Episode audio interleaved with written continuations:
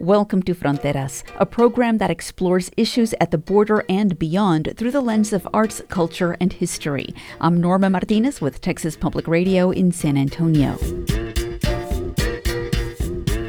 Public schools in Texas that educated black and ethnic Mexican students throughout much of the 20th century received subpar funding, secondhand books, and few opportunities to seek higher education. Some school districts, however, knew the community they served and stepped up to serve them. Dr. Jesus Jesse Esparza is an assistant professor in the Department of History and Geography at Texas Southern University in Houston. His forthcoming book is Raza Schools The Fight for Latino Educational Autonomy in a West Texas Borderlands Town. It examines the little known story of the San Felipe Independent School District in Del Rio. The district got its start as the San Felipe Common School District in 1894. Esparza talks about how he learned about the Mexican American barrio of San Felipe and how it carved out a page of Texas history. When I first enrolled in the graduate program at the University of Houston, you know, I was in a PhD program and you have to do a dissertation. And so I'm going to do the walkouts. I was fascinated by the student movements in Texas. Thousands of students walking out of schools to protest all kinds of forms of oppression. So I wanted to do the walkouts and I met with who would become my advisor. I met with uh, Lupe San Miguel, Guadalupe San Miguel.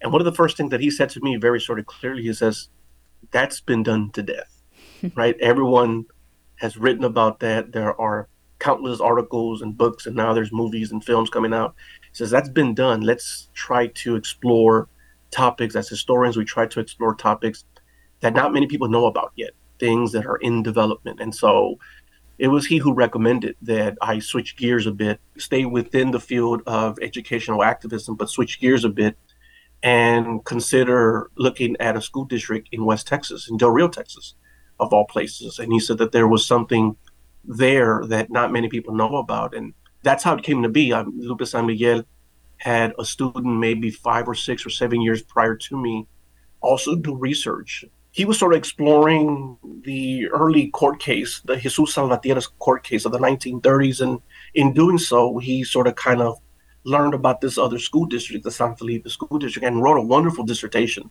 That was sort of my first formal introduction into the school district. I didn't know it then, and I know it now. But as historians, you kind of have to look to see where the gaps are, where the void is, where you need to go to do the research to fill in the gap. And San saw that then when I first met him and says, "You need to go here because this is where we need the information." And so I went there, wrote a dissertation. It was uh, kind of so-so dissertation, but then I transformed that dissertation into this manuscript, which is receiving uh, some buzz and some critical acclaim. That's how I came into this project my advisor pointed me in the direction. And it just happened to be that my then fiance, my now wife, has roots in that community. And so when we moved there, we were living with family and kin. And, you know, I was in Mexico every other weekend and I loved living in Del Rio. I was there for about two and a half years doing research. So tell us a little bit about the barrio of San Felipe. San Felipe is it's one of the oldest, if not the oldest neighborhood in the city of Del Rio. Del Rio was incorporated officially in 1901 but people have lived there prior to that, dating all the way back to the mid 1800s. And a lot of these persons would, these are sort of these travelers who would come north from Mexico. And these would be the persons who would be responsible for establishing some of the earliest institutions in that community. A lot of these persons would hail from the same region in Mexico, oftentimes, so that they were bound by sort of these familial and ideological, political, and even religious ties. And the mutual support that existed, as it were, in Mexico then came to serve them well when they came north and came into this community, uh, which they found oftentimes as a very hostile environment. And so subsequently, they would then form the social clubs, the political organizations, uh, the religious institutions, businesses, businesses galore. I mean, it became a very sort of self sustaining uh, neighborhood. There was uh, businesses perhaps on every other block, as one of the persons that were interviewed for this project has indicated. And they would form also some of the earliest schools in the community, escuelitas at first, sort of these Spanish speaking schools that taught literacy and math, and but that also taught cultural heritage, pride of, of lo mexicano, if you will, and And then from there, this community would then take advantage of other educational opportunities like religious schools, then the public school systems, and so on. And so that's what this community is. It's an entrenched community, an old community that became very self sufficient, uh, very autonomous, that was bustling with businesses, entrepreneurs, educators, politicians, and so on and so on. And they were doing this since the late 1800s, mid to late 1800s, all the way through the decades following. That just kind of goes to show the importance that this community placed on education. You talked about escuelitas, which are, you know, a program all on their own. They are sort of these privately run little institutions. Sometimes parents would be the instructors in these uh, schools. They almost offered sort of a Mexican American studies to their students. You know, they were learning yeah. about Mexican history, they were learning about Mexican literature, and they were being taught in Spanish, something that was obviously forbidden in these Anglo schools. So there was a really heavy importance on education in this community. And I thought it was really fascinating to see that San Felipe actually established a school district there in the 1890s. They did. So one of the things that happens is the city of Del Rio sits in a county known as Val Verde, Valverde County, and county officials operated schools. They operated several schools there, and, and several schools existed within the Mexican American neighborhood, the San Felipe community. That existed for several years, and then in 1928, 1929, the residents of San Felipe opted to incorporate that is to say that they didn't want to attend or have their children attend county schools. They wanted to incorporate and form their own independent school district. They technically did that in 1929. They filed for that earlier, but they got it in 1929. And they formed what is believed to be the only school system in Texas ever organized by Mexican Americans, a school system that they controlled from top to bottom and organized right at the height of Jim Crow, no less. That is to say, in a time and in a period where these kinds of things did not happen across the state because of racist and bigoted laws. And here, these Mexican Americans are doing this in a West Texas borderlands community, and they managed this district to about 71.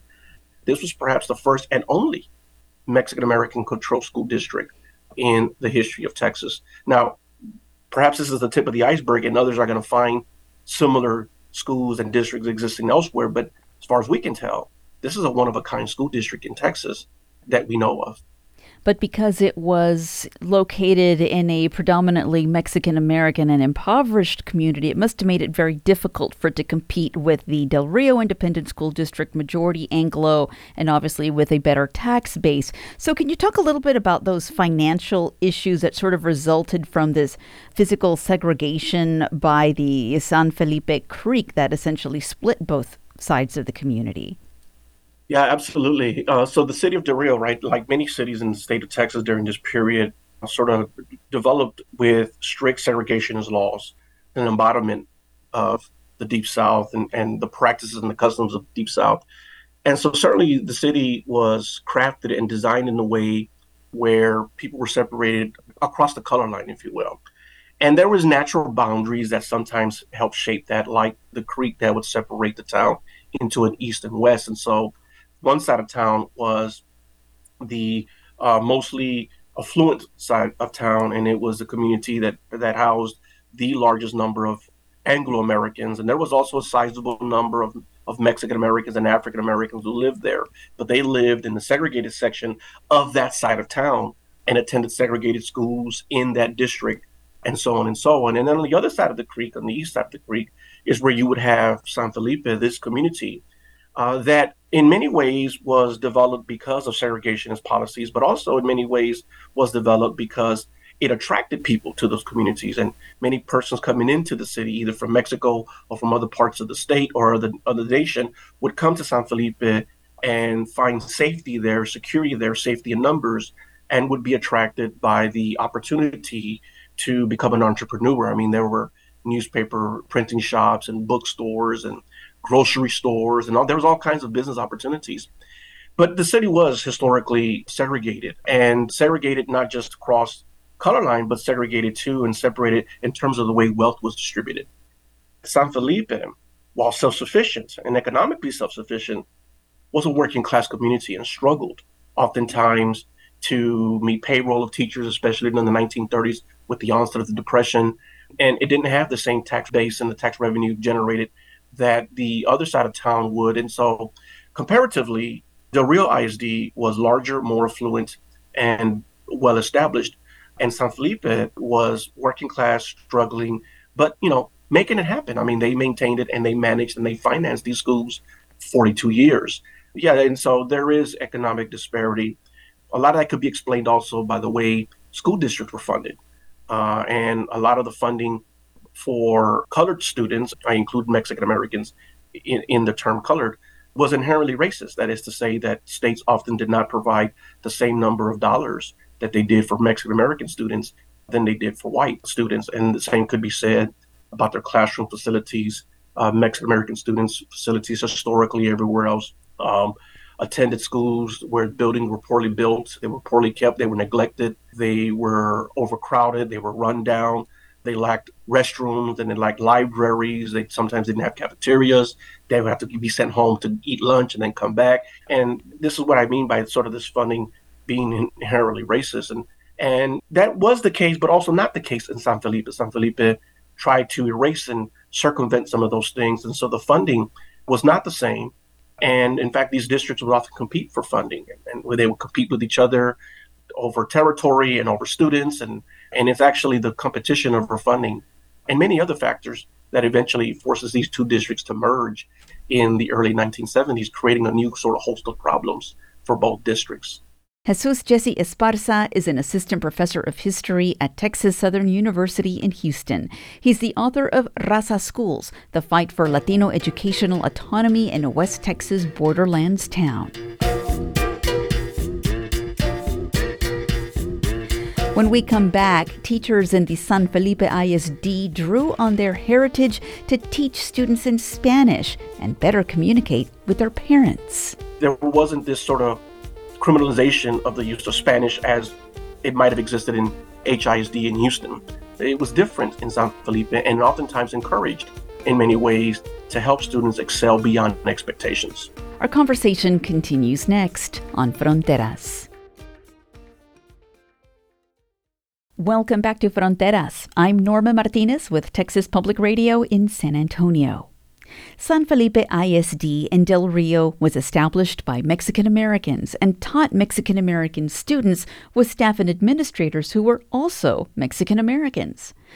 A slew of potential new students and by default potential new funding for a struggling district were promised by the opening of Laughlin Air Force Base in the 1950s.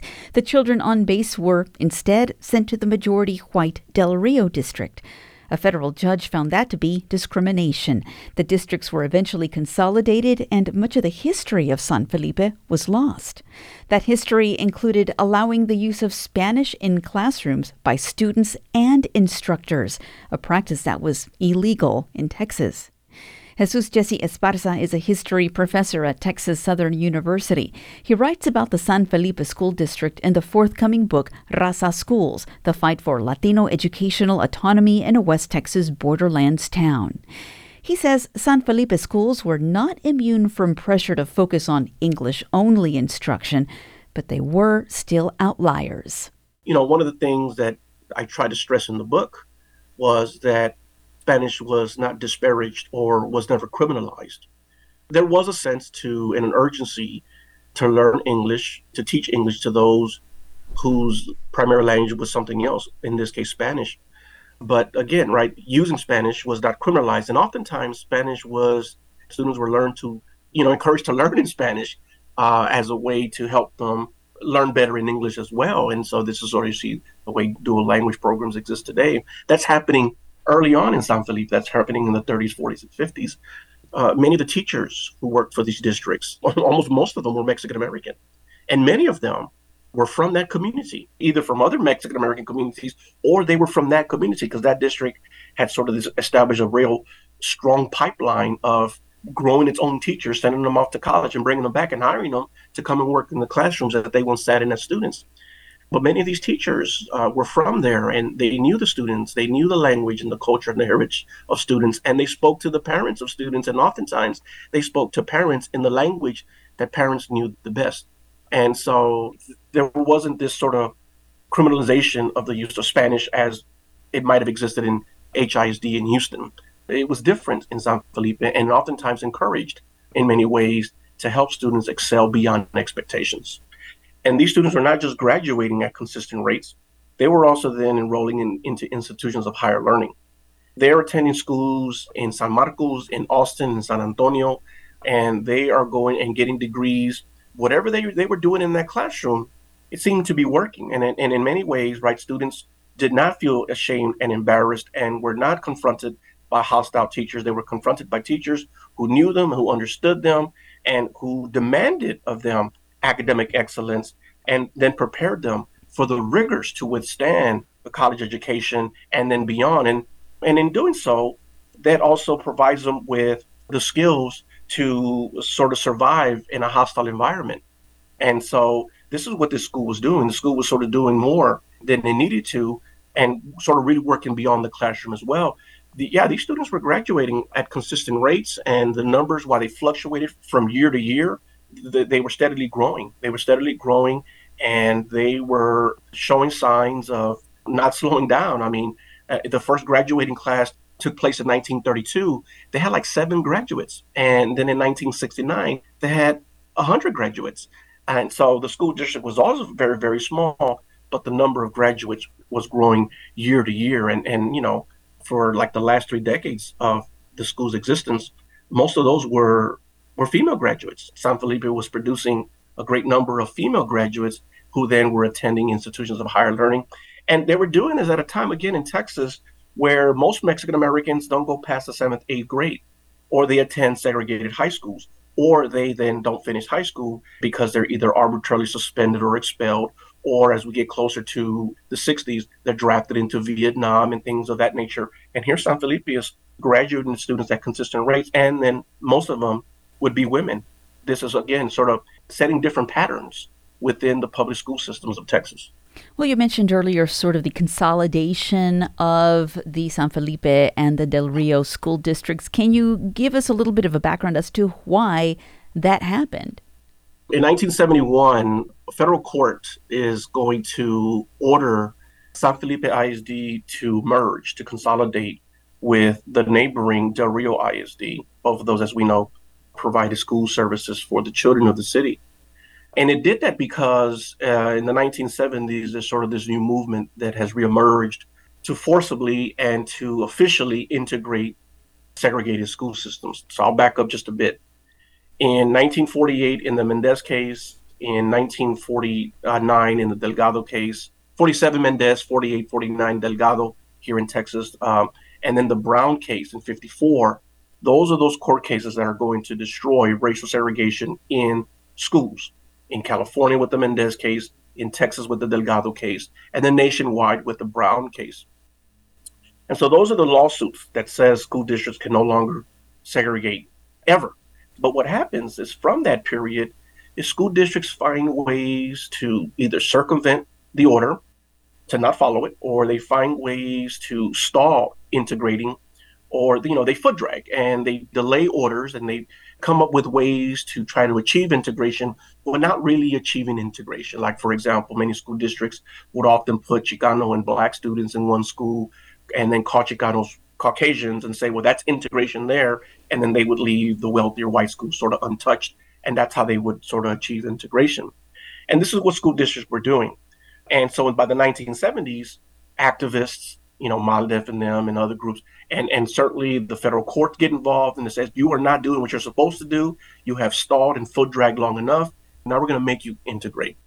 And so this impacts San Felipe ISD in very significant ways because the district, in its very existence alone, is like 97, 98% Mexican American.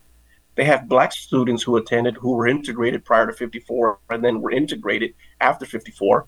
And so they have a small number of white students and black students, but it's overwhelmingly Mexican Americans, like 98% Mexican American.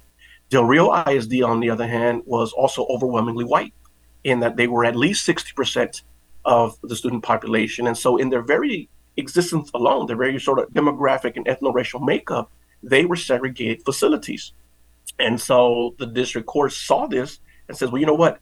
You're going to have to integrate to achieve a proper ratio of all the students in that city and do so in a way where you are no longer segregated institutions. And so this is what the courts decided to do and what the courts needed to do to achieve integration. Now, the story behind that, though, is prior to this ruling, there was already conflict and problems brewing between San Felipe ISD and Del Rio ISD over acquiring students. Uh, and so th- there was this fight between both districts over who was going to acquire these students from Laughlin Air Force Base. Technically, those students needed to come to San Felipe ISD because the base sat within the boundaries of San Felipe. But because of some kind of prior agreement between district leaders in the 1950s, uh, San Felipe leadership in the 1950s agreed to let Del Rio absorb those kids, uh, to house them, to feed them, to educate them, because San Felipe was small and it didn't have the space and it couldn't build fast enough. And there was several reasons for why that happened. And then the new leadership comes in the 1960s and they discover this plan. It's a sort of transfer agreement. And the superintendent, Homer Sigala, he puts an end to it. He said, no, absolutely not, because he knew what his predecessor didn't know. He knew that there are extra monies that come with students whose parents are connected to the military. They're known as impact funds. And so the federal government sends more dollars to the district to house those kids, that is to educate them, to feed them, and so on and so on. And so there was a problem that was generated in the 1960s between both districts when the leadership in San Felipe says, guess what? This transfer agreement is done. We don't know why it happened. We don't care why it happened, but it's not happening anymore. These students belong to our district. They're coming to our district. End of it. They were meeting with politicians. They were meeting with judges. They were meeting with lawyers. They were meeting with commissioners from uh, the Commission of Civil Rights and trying to argue, well, who has rights to these kids? It ended up that San Felipe was going to get these kids, that they were going to, in turn, end this transfer agreement, absorb these kids, and Del Rio was left kind of holding the bill. They had built new facilities expecting to absorb 700 to 800 new pupils and now they weren't getting them. And so it was really Del Rio who reached out to the federal courts to say, hey, can you consolidate us? We'd rather consolidate with our old school rival than to lose these kids and the millions of dollars of federal impact funds that comes with them. And that's what really sort of started this consolidation movement. Del Rio was didn't want to lose those students. They said we'd rather consolidate and let's consolidate. And it was supposed to be an equal merger, but it fell short of that. It was not an equal merger, this consolidation despite all its good intentions, integration doesn't necessarily bode well for many communities. I know in many parts of Texas there were many black schools that graduated so many successful graduates. Integration sort of broke up that practice, and many black students who found themselves in now majority white schools found themselves bullied and found their their schoolwork suffering. Did you find sort of a similar situation when Del Rio and San Felipe districts merged? I did. Integration had the reverse effect on the students from San Felipe because they were no longer attending schools in their community, in this insular community where they were protected, where they were nourished, where they were challenged they now found themselves going to schools where they were confronted by hostile teachers, where they were not encouraged to apply to colleges and universities, but perhaps now were encouraged to enter into the armed forces. And I'm not making any disparaging remarks about the armed forces. What I'm saying is that could not be the only option that's being offered to this population, but it was. And certainly students uh, struggled with the merger. And I, I use the word merger loosely, they became unruly. I mean, in the first few days and weeks and months, there were physical confrontations among the student population. And teachers were also sort of moved throughout the city in a way that tried to achieve sort of this 60 40 ratio. Not just students had to achieve that ratio, but faculty uh, and administrators had to achieve that as well. Students were often uh, very hostile to Mexican American faculty and administrators and they begin to fight over student funding, over the most appropriate curriculum, over jobs and positions, and uh, and there's all kinds of internalized problems that emerge as a result of integration. And integration, in this case, takes the schools away from Mexican Americans. I mean, and this is unique because if you look at the history of integrationism across the state and nation, Mexican Americans are integrationists. Mexican Americans are trying to destroy segregation everywhere it existed. The first known court case to try to destroy segregation in Texas happens in Del Rio in 1930, the Jesus Salvatierra case. You know, and from then, right, Mexican Americans have been trying to destroy it. Uh, the League of United Latin American Citizens, and then the American GI Forum, and then the Mexican American Legal Defense and Education, so on and so on. You know, everywhere they're looking to integrate and, and to use integration as a way to equalize education. In San Felipe, they wanted to stay insular, right? They wanted to stay separate, and they didn't want to integrate. And this is a very sort of unique look at what integration does and doesn't do to a community that found itself protected and insulated and nourished by teachers who were like them, looked like them, and who encouraged them and and expected out of them this rigor and so on and so on. And so, yeah, it, it becomes problematic efforts to try to end the violence. You get law enforcement involved, you get the religious community involved to try to sort of serve as therapist, if you will, to students who had issues. But there's other problems. I mean, one of the things that the, Del Rio leadership did in the first few weeks of consolidation was that they tried to sort of systematically erase the history and the memory and the identity of San Felipe ISD. And that is, they removed signs, they changed the names of some of the schools in that community, they ordered a lot of the memorabilia in these buildings to be removed, to be thrown out. I mean, yearbooks and trophies and all kinds of memorabilia that existed there. They demote buildings like the high school in San Felipe, for example. That school was built in 1930 and was the most prized institution for that community. And then in 71, it becomes a ninth grade campus, a ninth grade campus only. And the principal who was assigned there was an Anglo Rio ISD who had grown bitter with his reassignment. He wanted to remain as the principal at Del Rio High. And he sort of led this campaign to really try to destroy this history. And I mean, he just ordered everything to be taken out and thrown away. Uh, and there was no warning. And, and it really caused an uproar in the community. And so this is what the district leadership was doing. And then moving forward, they would then also try to remove physical structures from the district. Like, for example, they would demolish the auditorium that was built in the 40s and through the 50s that, as the people described it, that is an artifact of history itself. I mean, it was this beautiful auditorium that they had built, and it served that in many ways as a museum. And they destroyed it, and in its place is a parking lot, and they were trying to remove the football stadium. They call it the Memorial Stadium that they built in the 40s and 50s to honor veterans of the Second World War. They demolished that as well, and so there was all kinds of problems that existed in the classroom, outside the classroom, and then uh, throughout the community as a result of consolidation. Dr. Jesus Jesse Esparza is an assistant professor in the Department of History and Geography at Texas Southern University in Houston. He's the author of the forthcoming book, Raza Schools The Fight for Latino Educational Autonomy in a West Texas Borderlands Town. Its publication date is September 19th.